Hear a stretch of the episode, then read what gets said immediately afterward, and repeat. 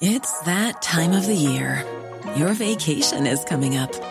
You can already hear the beach waves, feel the warm breeze, relax, and think about work. You really, really want it all to work out while you're away. Monday.com gives you and the team that peace of mind. When all work is on one platform and everyone's in sync, things just flow. Wherever you are, tap the banner to go to Monday.com. Burrow's furniture is built for the way you live.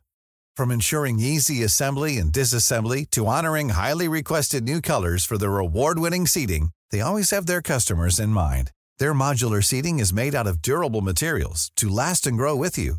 And with Burrow, you always get fast, free shipping. Get up to 60% off during Burrow's Memorial Day sale at burrow.com/ACAST. That's burrow.com/ACAST. burrow.com/ACAST. Imagine the softest sheets you've ever felt. Now imagine them getting even softer over time. That's what you'll feel with Bowl and Branch's organic cotton sheets. In a recent customer survey, 96% replied that Bowl and Branch sheets get softer with every wash. Start getting your best night's sleep in these sheets that get softer and softer for years to come. Try their sheets with a 30-night guarantee. Plus, get 15% off your first order at bowlandbranch.com. Code BUTTERY. Exclusions apply. See site for details.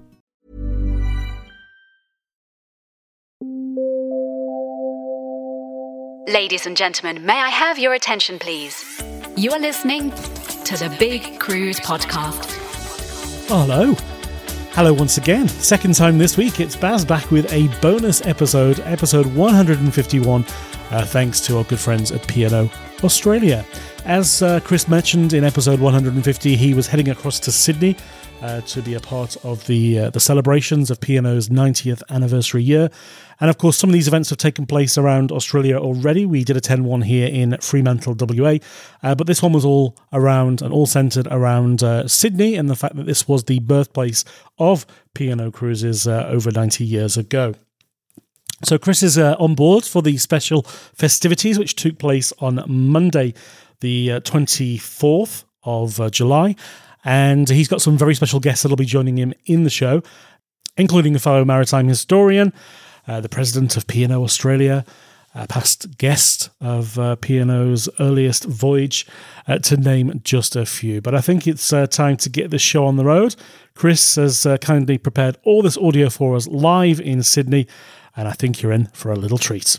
Enjoy the show.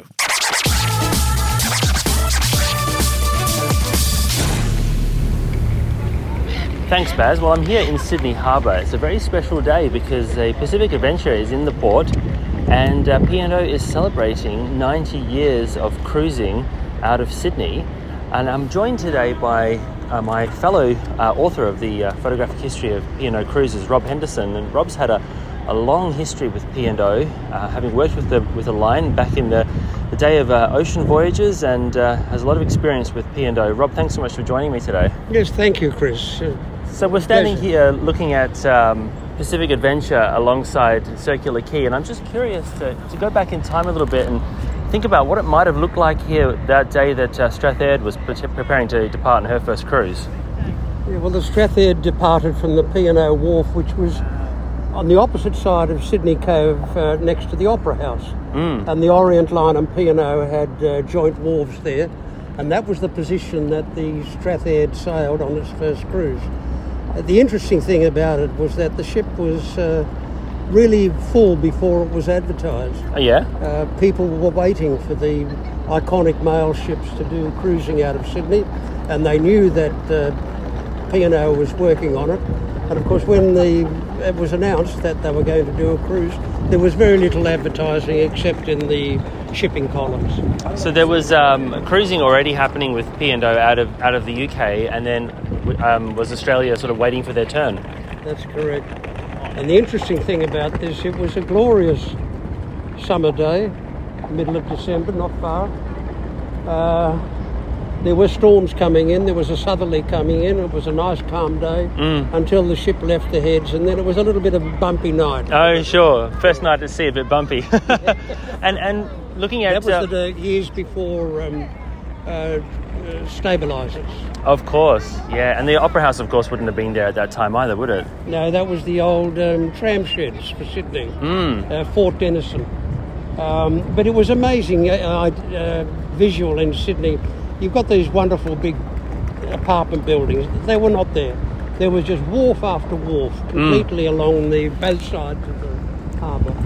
The era of the ocean liner. Or Sydney Cove, I should call it. Yeah. And if you look at Pacific Adventure here, it's a 110,000 gross ton ship. How would it compare against the Strathaird? Strathaird was 23,000 tonnes. So much smaller. Much smaller. She carried 1,200 passengers. Now, how many passengers you get in this ship now? Oh, thousands, isn't it? Yeah, 3,000 to 4,000. Yeah. It's quite a huge change in shipping. And of course, Sydney was always a harbour city. And one of the things that the problem that they had way back in the 20s and 30s was a shortage of wharfage. Okay. So quite often these big cruise or mail ships had to go around to Farm Cove for the finger wharf. Okay. Because they talk about the shortage of berthing space for cruise ships now as if it's a... It's the same situation. Same situation, isn't it? Yeah. Well, we've got the situation where you've had the Queen Mary, for example, leaving from the Naval Wharf. Yeah. Yeah, it was. She can get into Circular Quay now, but for the first few visits, she was stuck at the naval base and causing quite a stir. Rob, thanks so much for joining me and sharing that little bit of history. We're both, you and I, are working on the second edition of the P&O Photographic History book, and many of the pictures in that book are from the Henderson Kramer collection, which you've been curating for such a long time, and it really has made the world of difference for people to be able to see P&O's heritage through those photographs. So thanks so much again. Thank you, Chris. Take care. Next up, we hear from Ricki-Lee, the godmother of Pacific Adventure and popular musician, entertainer and performer here in Australia. Much of P&O over the years, and I feel like I'm part of the family and part of the furniture anyway, so it was kind of bound to happen one day. I had my fingers crossed, so I'm so proud to be the godmother of Pacific Adventure, and I'm so happy to be part of the P&O family, so thank you so much for having me, and I'm excited to set sail. Well, Ricki-Lee, thank you so much. But look, you have blessed the ship, but now can you bless us with a song to go with that? Please welcome to the stage, Ricki-Lee. All right, hello. So I'm here with Alison on board the Pacific Adventure, the 90th anniversary celebration, and Alison's got a very unique story, a very special connection to the Strathaird. Alison, thanks so much for joining me today. Good. Well, thanks for asking me, Chris. So, what is your special connection with the Strathaird? My special connection with the beautiful Strathaird is that I was born on the Strathaird. That's remarkable. So what was the ship doing at the time when you were born? The ship was on her way from the UK to Australia. Mm-hmm. My dad was a merchant seaman. My mother was in the English Navy. Mm-hmm. And they met in the UK and were married there. And when it was time for me to come to be born, I travelled with Mum to Australia, and I should have been born in Australia, but I must have been keen to be born on the water, and so I was. And because of that, you have a very interesting birth certificate, don't you? My birth certificate usually causes a bit of interest. It's quite big. It's a marine birth certificate. Okay. And so it lists my coordinates as 5 degrees 50 minutes north and 80 degrees 12 minutes west. Isn't that remarkable? So instead of a place of birth, it's actually the coordinates. Yeah, so it wasn't until I was applying for my passport. Okay. I found out I had to get a certificate of descent. Okay. Citizenship by descent. So my place of birth I list on my passport is London, because the ship was registered there. That's where she was. And did you ever travel back on Strathaird after your birth cruise? Not on Strathaird, but no. I did go back with my mother to visit relatives on other ships at the time. Were they Orient Line ships, I think you said? Yeah, the Ronsay and the Orchidees, but Orient joined with P&O later. Yep. Yeah, remarkable. And I understand that you did something pretty special to celebrate a recent birthday. That was a nice surprise. My daughter surprised me. She said, we'll go back to where it started. Mm-hmm. Well, not really back to where it started, but back on the water. So I had my 70th birthday on a P&O cruise. Oh, fantastic. Nice. Which ship was it? It was this one. This one? Okay. Yeah. So you're on the biggest ship of the fleet. Very nice. Yeah. So my 60th birthday, I took two girlfriends. Mm-hmm. We were on the Pacific Jewel. Okay. Because we all celebrated our 60th birthday the same year. Yeah. So I took them into a little cruise. Oh, she was a lovely ship. The first cruise that they went to Tangalooma. Oh, fantastic. That's great. Well, thank you so much for chatting with me. It's such a pleasure to meet someone who has such a unique connection to P&O. It's lovely. I just love being out in the water. It's just terrific, and P&O is fabulous. Thank you so much. You're welcome. On board the Pacific Adventure on the 90th anniversary of P&O Cruises, and I'm joined here by Marguerite Fitzgerald, the president of P&O Australia. Marguerite, thanks so much for joining me. Thanks for having me, Chris. So this is a really exciting day. P&O 90 years, celebrated in Sydney, the port where all the cruising started. What are you most excited about, I suppose, when it comes to looking at the 90th anniversary of this brand?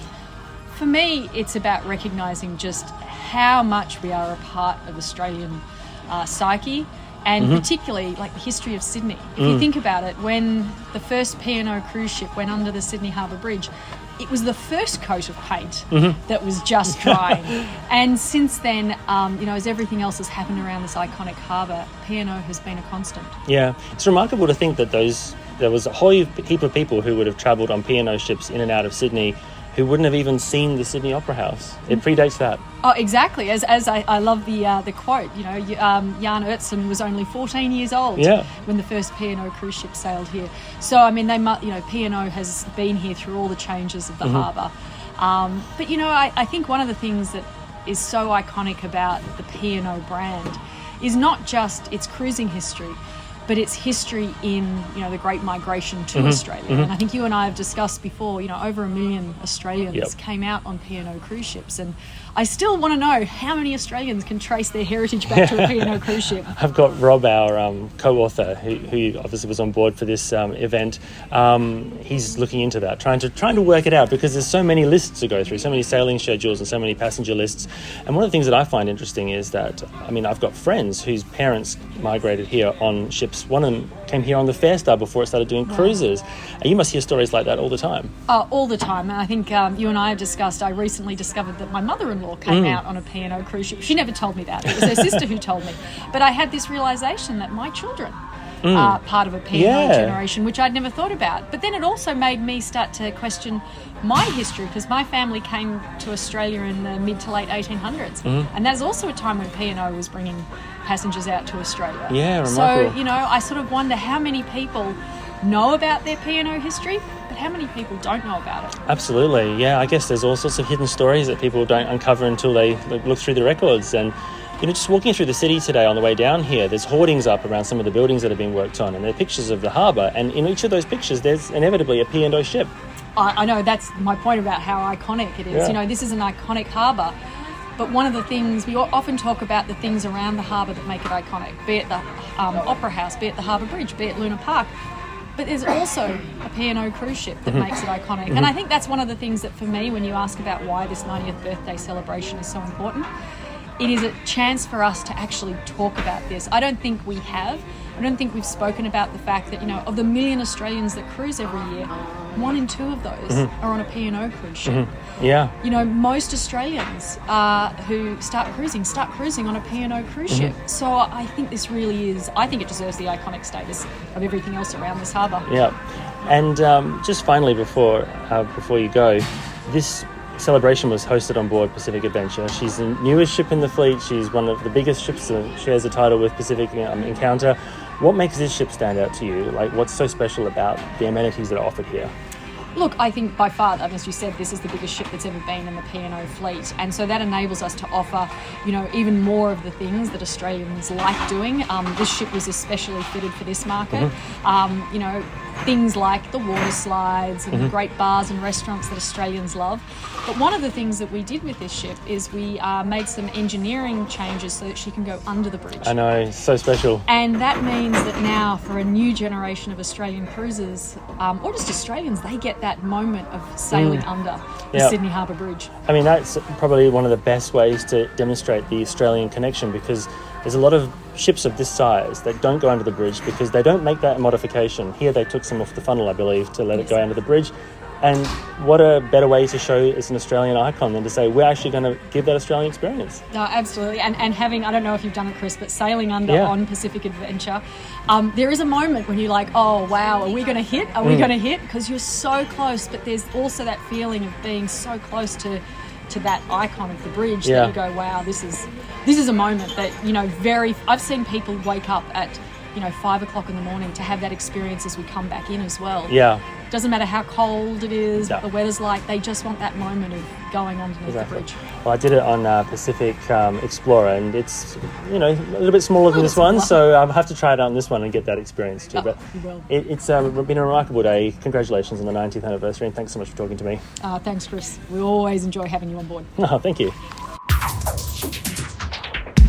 So here we are at the end of my day on board Pacific Adventure. I'm actually sitting here in the Sydney airport ready to board a plane, and thought I'd just share a few reflections of the experience today, celebrating 90 years of P&O. And it's, you know, it's the third one of these big celebrations that they've done in Australia. They've also had one in Auckland. And the Sydney event was really, really unique. Remarkably, the weather held off. It had been pouring with rain in the morning before the event started, cleared up. We ended up with a beautiful sunny day for the actual event and the naming ceremony.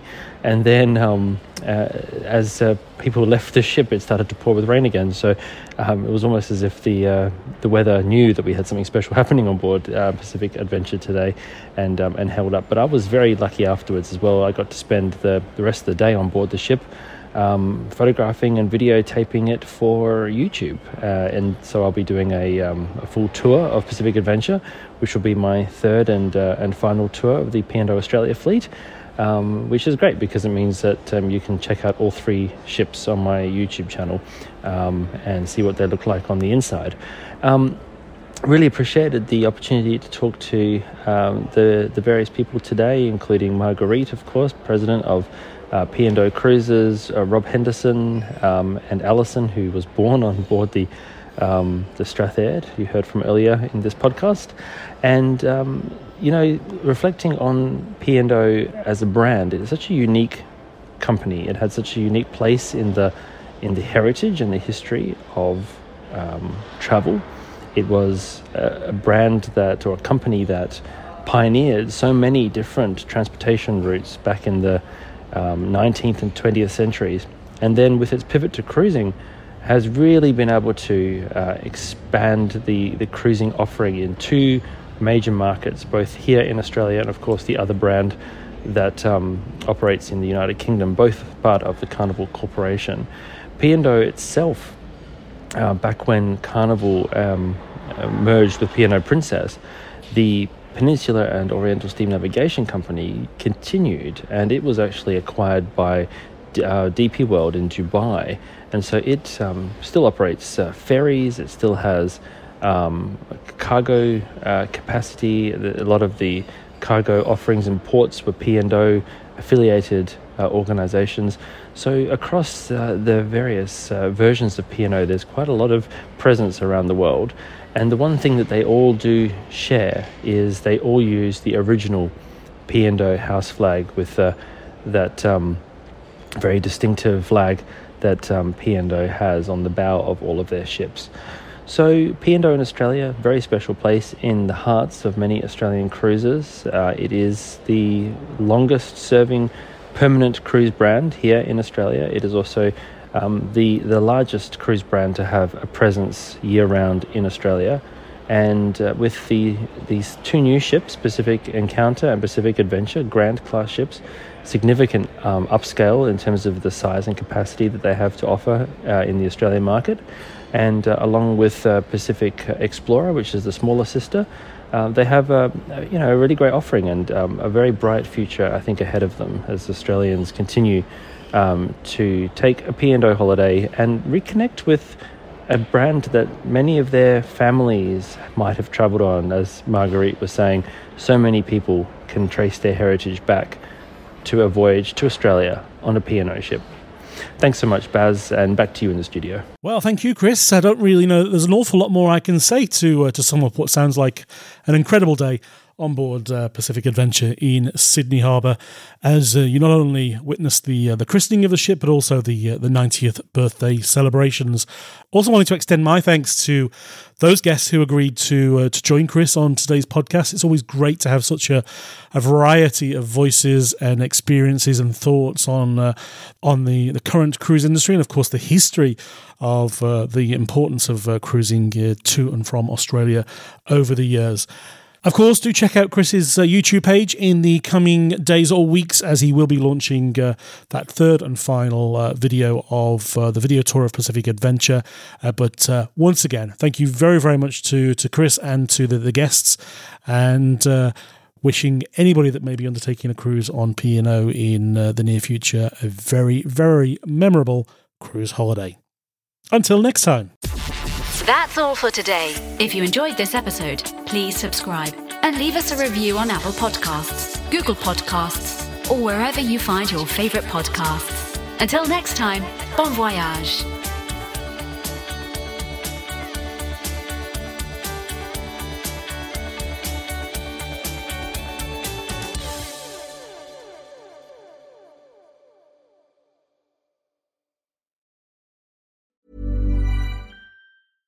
Want flexibility? Take yoga. Want flexibility with your health insurance? Check out United Healthcare Insurance Plans. Underwritten by Golden Rule Insurance Company, they offer flexible, budget-friendly medical, dental, and vision coverage that may be right for you. More at UH1.com. Planning for your next trip?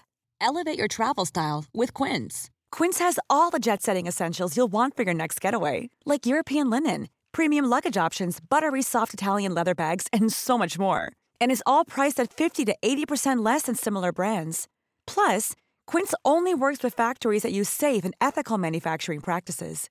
Pack your bags with high-quality essentials you'll be wearing for vacations to come with Quince. Go to quince.com/pack for free shipping and 365-day returns. Imagine the softest sheets you've ever felt. Now imagine them getting even softer over time. That's what you'll feel with Boll & Branch's organic cotton sheets. In a recent customer survey, 96% replied that Boll & Branch sheets get softer with every wash. Start getting your best night's sleep in these sheets that get softer and softer for years to come. Try their sheets with a 30-night guarantee. Plus, get 15% off your first order at bollandbranch.com. Code BUTTERY. Exclusions apply. See site for details.